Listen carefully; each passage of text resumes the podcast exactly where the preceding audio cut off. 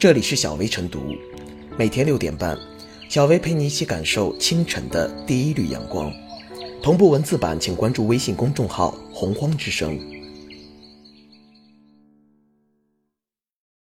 本期导言：前车之鉴犹在耳边，不幸事件再次发生。在郑州空姐遇害案发生三个多月后，温州乐清近日再次发生滴滴顺风车司机杀人案，令人心痛。目前，公安机关已将有重大作案嫌疑的犯罪嫌疑人抓获，案件还在进一步侦办当中。涉事企业滴滴出行也已宣布将在全国范围下线顺风车业务。交通运输部联合公安部等单位第一时间约谈滴滴公司，责令全面整改。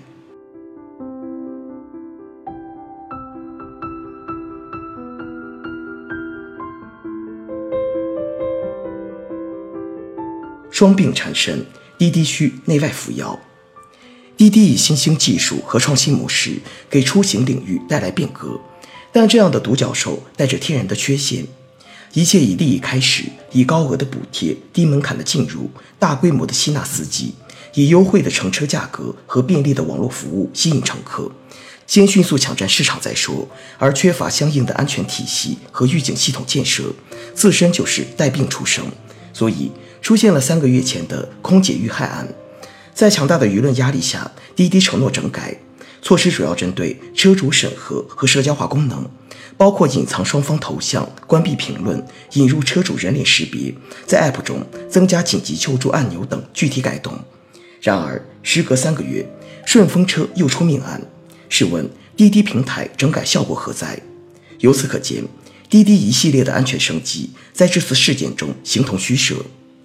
在这桩案件中。面对受害女孩的朋友数次求助，滴滴客服出于隐私保护政策，不能向个人提供车牌号。直到晚上六点多，滴滴才将嫌疑人信息提供给警方。滴滴平台和警方信息沟通的延缓，很可能导致错过了受害人获救的最佳时机。回溯这些恶性案件，其中任何一个环节的疏漏和失守，都是造成悲剧发生的原因之一。当滴滴客服接到报警及求助信息，如何第一时间将信息反馈给警方？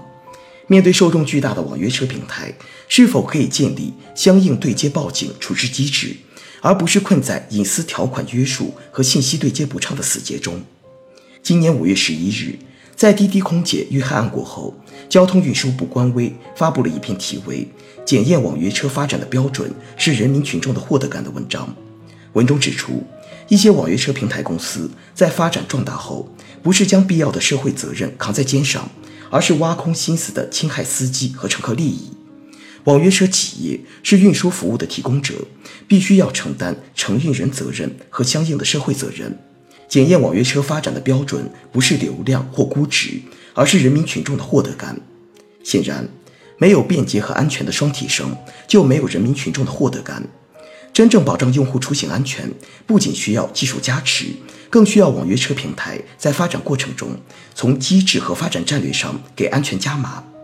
网约车作为公共交通服务中的一部分，必须将公共安全放在首位，然后才谈得上体验感与便捷性。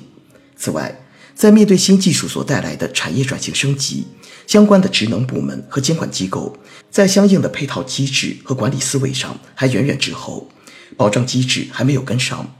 在个人隐私与公共秩序安全问题上，如何协调处理和快速反应，不仅是单纯一个平台需要面对的问题。社会管理的思维需要从企业到监管部门、执法机构同步前进。滴滴目前已成为中国最大的网约车公司，但其市场优势地位反而造成了懈怠心态，缺乏自我变革的动力，而大公司病又导致了反应迟缓。如果试错是用血的代价，那么这样的错允许一而再，甚至再而三吗？这起悲剧再次敲醒警钟，滴滴是该服药了。不仅要服用加强企业内部管理之铁药，同时有关部门还应亮出更强有力的手腕，让他吃药。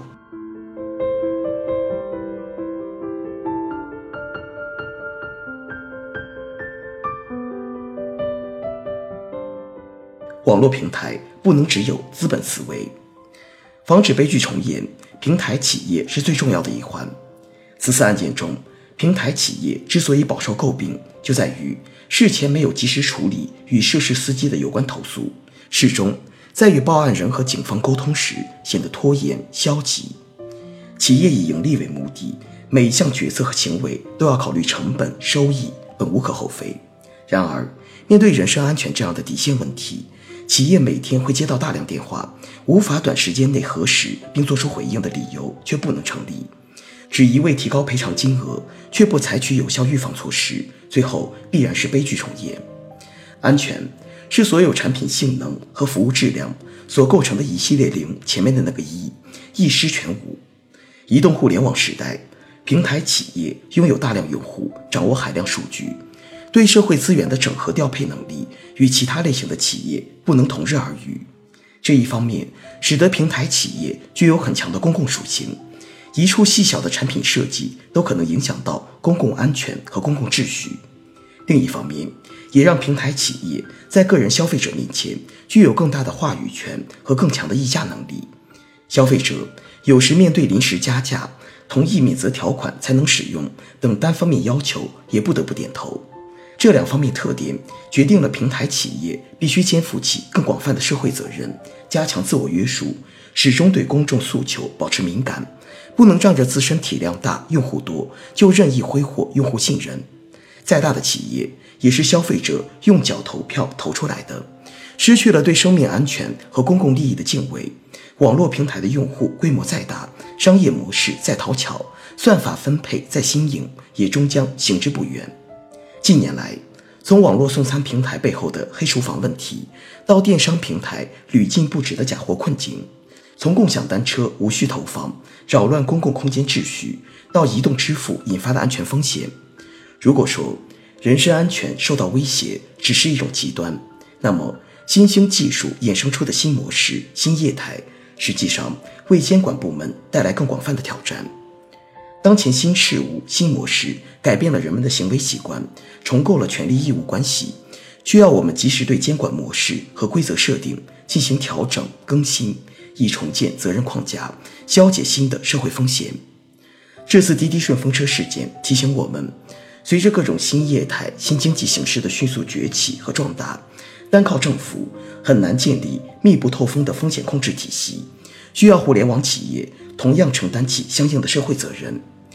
网络平台打破了行业的边界，形成了资源的整合，但这并不意味着可以突破行为的边界、法律的底线。互联网。催生了技术的创新，推动了经济的增长，但这并不意味着可以把资本思维凌驾于公共利益之上。只有各社会主体共同达成维护公共利益的共识，担负起肩头的责任和应尽的义务，才能把风险拒之门外。新经济如何成为好经济？这是互联网经济向前发展绕不过去的必答题，也是今天社会治理的思考题。一百多天里连续发生的悲剧，不仅是受害者家庭不能承受之痛，也是对涉事企业最严厉的敲打，对监管部门最沉重的警醒。我们必须行动起来，尽快采取措施，避免悲剧再次发生。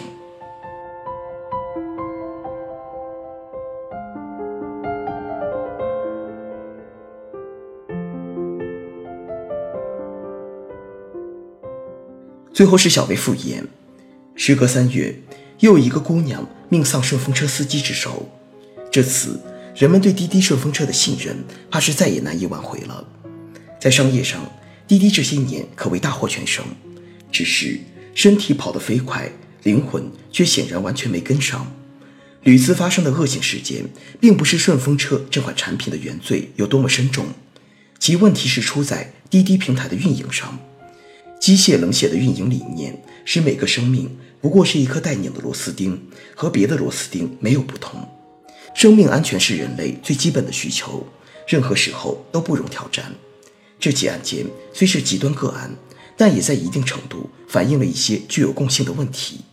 但愿这次血的教训能成为互联网企业野蛮生长后的一次拐点。